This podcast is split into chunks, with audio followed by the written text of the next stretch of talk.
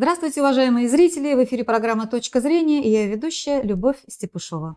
Сегодня у нас в гостях политтехнолог, африканист, автор телеграм-канала э, африканский, об африканских новостях, который называется «Улыбаемся и машем» Виктор Васильев. Здравствуйте, Виктор Александрович.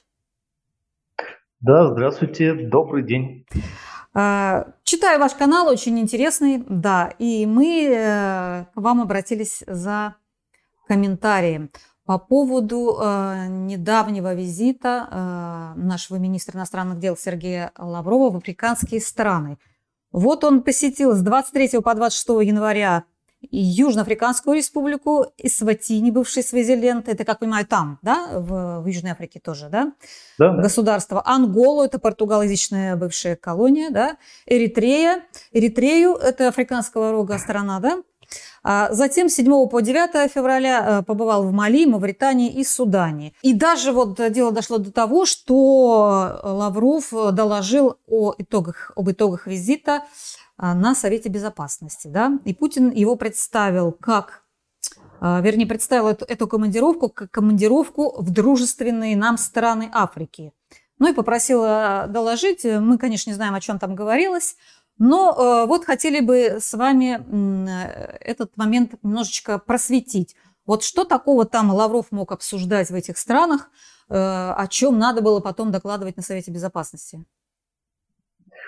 А, ну, смотрите, начну с того, что обсуждение подобных тем на Совете Безопасности – это признание высшего приоритета вообще нашего внешнеполитического направления работы России именно в Африке.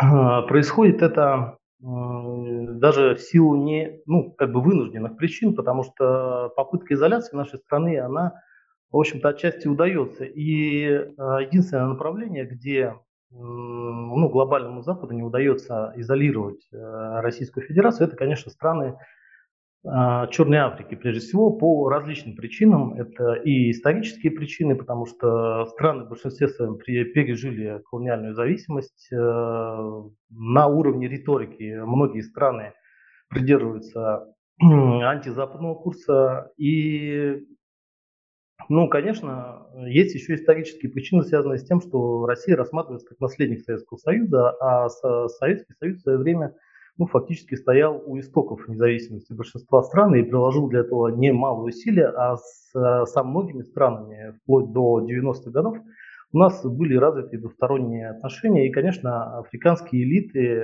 они с теплотой отзываются об этом периоде, они э, по-прежнему благожелательно расположены да, к России. И что самое важное, то есть они не боятся западных санкций, потому что ряд стран, ну, в том числе, которые вы перечислили, и Судан прежде всего, и Мавритания, и Эритрея, то есть эти страны на протяжении долгих лет уже находятся в санкционных режимах, ну, то есть под определенным давлением санкционным и со стороны США, и со стороны других европейских стран. И, в принципе, ну, их ну, очередными какими-то санкциями их уже не испугаешь. Вот, и в этом плане они, конечно, не боятся сближения с Россией. Это мы видим и по а, голосованию на Генеральной Ассамблее ООН, то есть э, различные инициативы антироссийского характера не были поддержаны в большинстве своем африканскими странами. Не, не только а, такими, как Мавритания, например, да, или Эритрея и Судан, но и вполне развитыми странами. А, в, там, в том числе ключевой игрок для нас, конечно, является ЮАР, потому что эта страна в общем-то, стоит у истоков и вообще в архитектуре такого объединения регионального, как БРИКС, которое, в общем-то, ну, отчасти нашими элитами сегодня тоже рассматривается как альтернатива вот, э, вот, западной гегемонии. Ну, как-то так, если кратко. То есть э, главная цель была, э, была э, посмотреть, как эти страны будут поддерживать на политической арене все же, да, Россию, э, потому что предстоят, вероятно, большие перемены в международной конфигурации и так далее, все это. Как вот эти страны э, обеспечить политическую поддержку в связи со, со спецоперацией вот на Украине, чтобы эти страны, ну, нас поддержали хотя бы, да, э, и хотя бы не голосовали против, потому что это важный момент для нас. Так я понимаю. Ну, на, на, на, ну, на самом деле немножко все глубже. Почему? Потому что сам, э, сам факт присоединения в состав ДНР, Запорожской, Херсонской областей, он, в общем-то, был, ну, если смотреть, да, вот э, саму речь нашего лидера, да, Владимира Путина, то есть там было зафиксировано две основных линии. Это трагедия распада СССР и э, вторая линия это анти, э, антиколониализм, то есть э, борьба э, суверенных государств на право э, самостоятельного выбора пути развития. И это борьба с мировой гегемонией в лице западных стран. Вот, то есть э, наша ну, то есть надо рассматривать наше противостояние на Украине в контексте более глобальном. А, и это совершенно правильный выбор в нашей внешней политике, э, совершенно правильная расстановка акцентов, что э, здесь речь идет не только о национальных интересах э, России, но и о национальных интересах большинства стран третьего мира, которые так или иначе находятся в сырьевой, финансовой, культурной зависимости от э, западных стран, но тем не менее э, имеет амбиции, имеет э, историческое право на то, чтобы жить самостоятельно. И вот этот союз достаточно мощных, э, может быть действительно подвергнувшись, подвергнувшихся давлению, и в том числе вооруженной экспансии европейских государств, стран, вот этот союз, он э, может, конечно, э, таких озлобленных, да, может быть, отчасти стран, он может оформиться в такой сильный действительно кулак под началом, под э, политическим лидерством России. И, э, конечно, тут поездка Лаврова и все вот эти наши взаимоотношения с африканскими странами, они э, имеют, конечно, в первую очередь политическую выгоду. Там уже идет э, вторым фоном, то есть экономические какие-то проекты и взаимные, взаимные выгоды, может быть, к сожалению, а может быть, к счастью. И вот предстоящий эм, форум Россия-Африка, э, он, скорее всего, станет, и он вообще он так задумывается, я думаю, и, скорее всего, будет реализован как внешнеполитический э, прорыв России. Да? То есть я э, надеюсь, что его посетят большинство, большинство э, руководящих, ну, то есть это, это либо лидеры, да, либо это премьер-министры, то есть большинство лидеров африканских стран его посетят, несмотря на масштабную работу, которую ведут Соединенные Штаты в то же время, да, то есть э, ну, всячески отговаривая африканские элиты от сотрудничества с Россией. То есть на кону достаточно большие ставки для э, африканских стран, и я надеюсь, вот они, в отличие от наших э, партнеров даже по ОДКБ и по другим объединениям, они, конечно, гораздо более искренние и гораздо более последовательные наши союзники, несмотря на то, что, казалось бы, мы э, это совершенно разные континенты, разные интересы и так далее. Ну, там еще и до сих пор наши люди э, у власти находятся, да, в той же Анголе, например, я знаю, там партия МПЛА, да, труда, это вот и учились они в Советском Союзе, да, и, в общем, очень хорошо к нам относятся. А, в ЮАР не знаю как, но думаю, что везде где-то есть, потому что Советский Союз много обучал африканских студентов, и они там у власти сохранились, в отличие, вот, например, от Восточной Европы, которые, элиты, которые полностью заменены. А, вот э, два интересных момента. В этот раз э, в ЮАР там было проведены военные учения да, вместе с китайцами или с иранцами, по-моему, да. А, адмирал Горшков туда, наш э, флагман, который несет ядерное оружие, туда при, прибыл, и там были, были учения. Американцы там что-то попробовали э, выразить недовольство, но э, Южная Африка осадила их, это наше дело, там сказали, не суйтесь. И второй момент – это вот база в Судане. Да? Все же э, по информации некоторых источников, эта база будет все же открыта. То есть ставка ставится на то, что Россия будет обеспечивать безопасность африканских стран. Почему они на это идут? Э, то же самое, можно сказать, вот э, о странах э, Черной Африки, это Центральноафриканская республика, Мали, Буркина-Фасо, да, там здесь, там вообще наши инструктора, да, частные военные компании там находятся и очень успешно противостоят вот этим исламистским движениям. А вот э, насколько это, этот зонтик, который мы сейчас как бы снова покрываем Африку, он был, когда во время был Советский Союз, достаточно сильно. Вот сейчас мы как-то эту безопасность туда возвращаемся. Какие страны заинтересованы в этом зонтике? Вот Судан, например, э, ну, он под санкциями, но ну, влияние, мне кажется, этих санкций сильно. Вот почему Судан согласился на эту военную базу? Что, что ему э, так не нравится в американцах, допустим? А, смотрите, ну, вопрос понятен, но ответ не будет столь однозначен, потому что ну, в каждой стране ситуация разная, то есть совершенно разная. То есть это Африка ну, совершенно отличается от а, ситуации там 60-х, 70-х, даже 2000-х годов. А, ну, действительно, мы, может быть, нащупали такой наиболее интересный и общий для нас срез, да, это сфера безопасности, и подчеркну, что наши внешнеполитические успехи, они связаны прежде всего с экспортом э, кейса безопасности. И он в основном э, на частной основе происходит. Да? То есть это всем известная петербургская компания реализует э, ну, эти кейсы, то есть это и политконсалтинг, и охрана первых лиц государства, и действительно борьба с джихадистами на местах. То есть наше присутствие наших военных э, специалистов и инструкторов. Вот.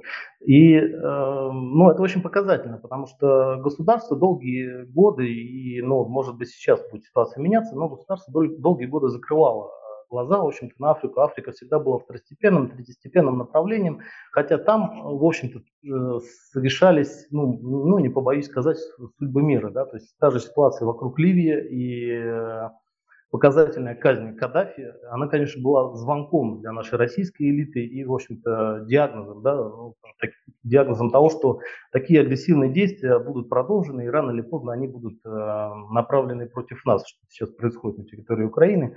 Вот, и если бы мы были активны в свое время, более активны в той же Ливии, да, не допустили бы а, уничтожения Каддафи, да, уничтожения целой страны, если, то у нас бы не было Украины. Если бы мы были более активны в Ливии даже год-два назад, то не повторилась бы вот эта ситуация с поставками активными вооружения на Украину сейчас.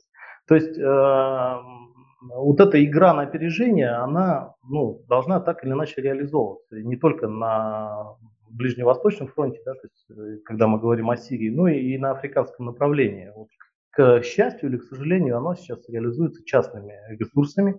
Государство, э, ну, если вы заметите последний визит Лаврова, это, в общем-то, те локации, в которых так или иначе активно действуют или присутствуют э, наши военные инструктора. Да? Ну, в западной прессе их э, принято называть ЧВК Вагнер. Это Мали, это Судан.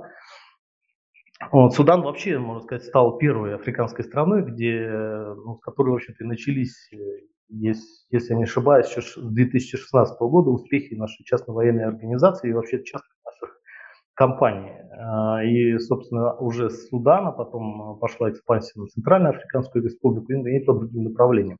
Но а, вот эта база, которая имеет ключевое значение, и в том числе и в военном плане, она, ну, речь о ней уже идет э, ну, долгие годы. То есть уже в шутку я с э, друзьями, мы ее называем база Шрёдингера. То есть она есть, а в то же время ее и нету. И ну, то, что договор подписан еще в 2019 году, и он ждет своей ратификации, с тех пор уже ну, прошло два государственных переворота. Ну, у нас наш, скажем так, близкий к нам лидер, он уже был сменен Амар Аль-Башир, э, потом произошла смена власти э, гражданского правительства, сейчас там военные власти.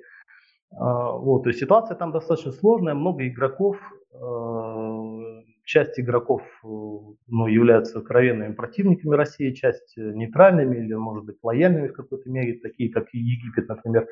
Вот. Будет ли все-таки реализована эта инициатива, будет ли там построена даже, это не база, а пункт материально-технического обеспечения ВМС.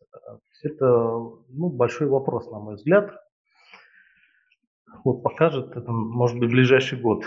Ну вот с моей точки зрения, почему мы там хорошо принимаемся? А, потому что Россия не, не замысливает вот эти перевороты Э, не пытается свергнуть за легитимные власти, не, не, не вот это не насаждает вот эту липовую демократию или так далее. То есть э, можно опереться на российские, да, на российские вот частные, частные компании для того, чтобы стабилизировать ситуацию в стране, сохранить власть. А если власть будет, так сказать, стабильна, то будет и стабильна, в общем-то, и сама ситуация.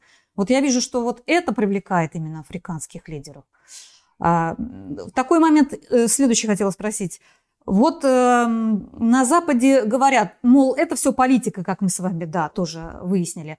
А для того, чтобы Россия действительно закрепилась в Африке, нужны экономические так сказать, э, вливания туда, денежные вливания, какие-то кредиты, что не видно. И если есть, то это вообще мелочь по сравнению с тем, что делает Китай, там Турция, те же Соединенные Штаты Америки и так далее. Вот э, с вашей точки зрения, вот в плане экономики мы что там можем продвигать? Действительно, у нас средств может быть немного, но что мы можем, вот, э, чтобы привлекать вот африканские страны? Что мы можем дать им? А, ну, смотрите, мы не можем быть а, глобальной альтернативой а, странам Запада в экономическом плане. То есть у нас, у России объективно нет таких ресурсов. И, ну, то есть даже там отдельные истории успеха, как э, там работа компании Алроса в Анголе, например, да, долгие mm-hmm. годы, то есть она ну, не дает общую положительную картину.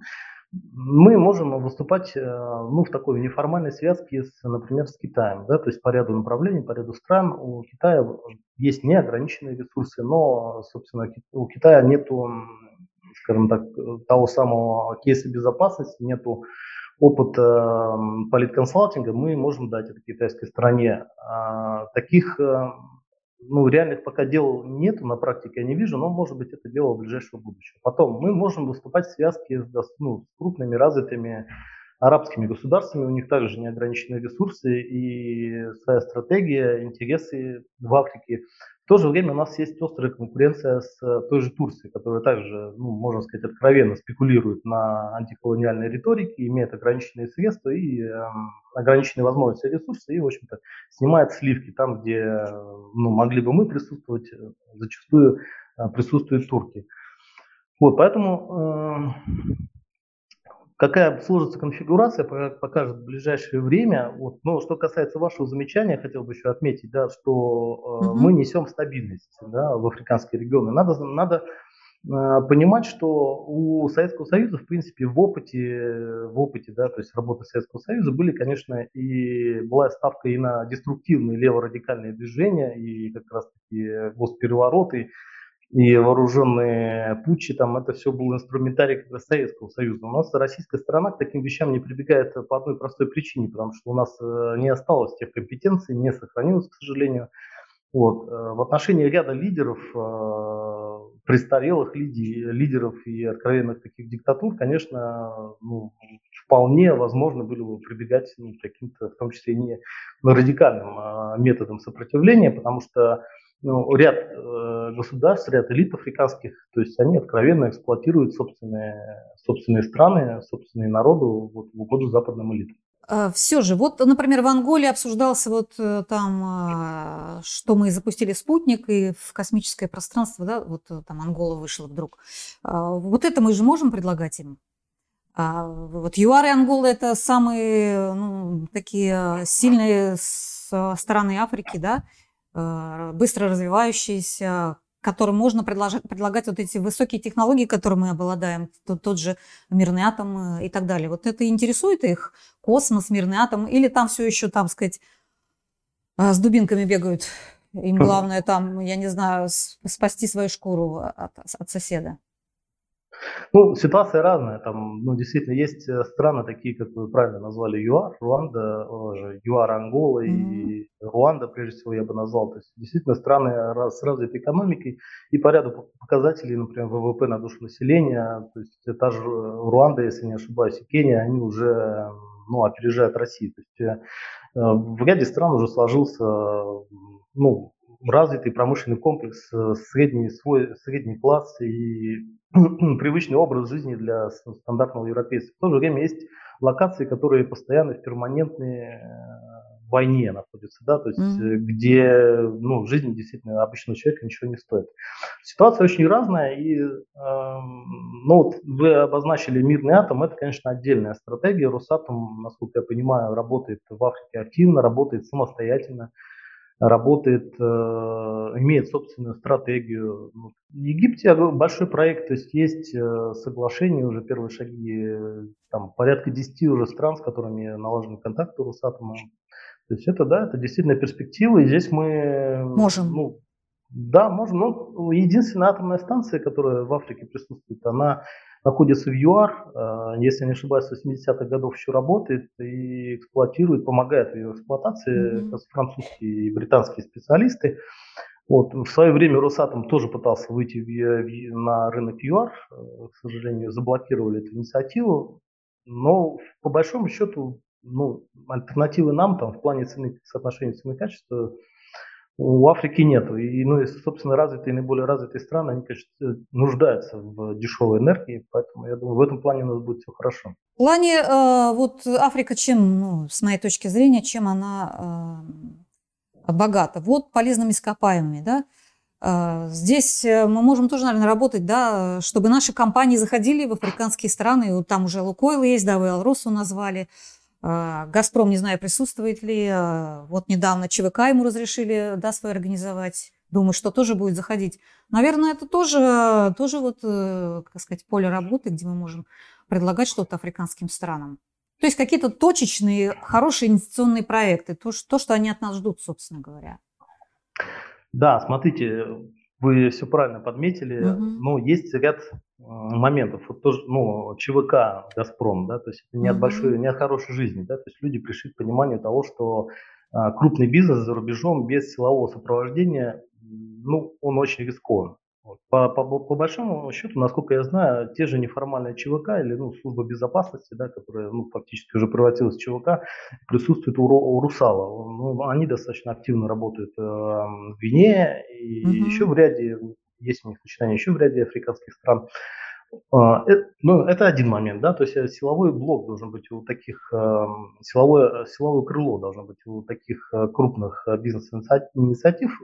Второй момент – это, конечно, работа с обществом. Это гуманитарные инициативы, они могут быть, может быть, а, не приносят такого явного результата, но они абсолютно необходимы, потому что любой, как сказать, эм, репутация в обществе любого бизнеса, она очень значима. То есть если э, крупная компания не реализует какие-то гуманитарные инициативы, там, не знаю, образовательные инициативы, mm-hmm. помощь э, медицинским учреждениям, там, банальная раздача каких-то продуктов первой необходимости, то есть это, задача, ну, это бизнес-структура обречена на неудачу.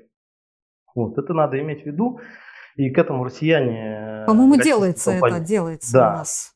Сейчас приходят... Русал да, и, к счастью, Поэтому, да, успешных э, таких кейсов, успешных угу. примеров будет, я думаю, все больше. Но все-таки не зря вот уже второй саммит, вы, вы сказали, это уже второй саммит да. России. Все-таки, если они соберутся снова, значит, э, что-то они здесь видят в России. Ну, мы сказали, что именно это вот безопасность, да, это какие-то наукоемкие, да, передовые технологии, да, возможно, да, и, ну и формирование какого-то антиколониального, антипериалистического фронта. А, совместного, да, конечно, им я как-то читала вот прессу, допустим, а, франкоязычную, та, там говорят э, французам, ну вы бы хотя бы наши а, товары сельскохозяйственные э, к себе пустили, просто открыли рынок для наших товаров сельскохозяйственных. И нам бы этого хватило, не надо нам ничего другого, вашей вот этой помощи. Так вы же нас не пускаете, там какая-то квота минимальная, и все.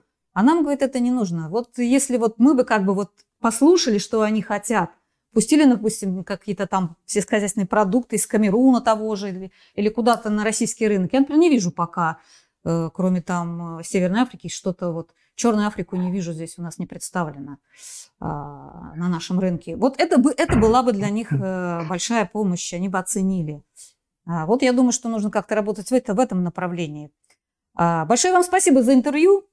Виктор Александрович, да. А нашим зрителям я напоминаю, что у нас в гостях был э, политтехнолог, африканист, автор телеграм-канала э, об африканских новостях, который называется «Улыбаемся и машем», э, Виктор Васильев. И мы говорили о значении Африки для России и наоборот. Большое спасибо за внимание. До свидания. До следующих встреч.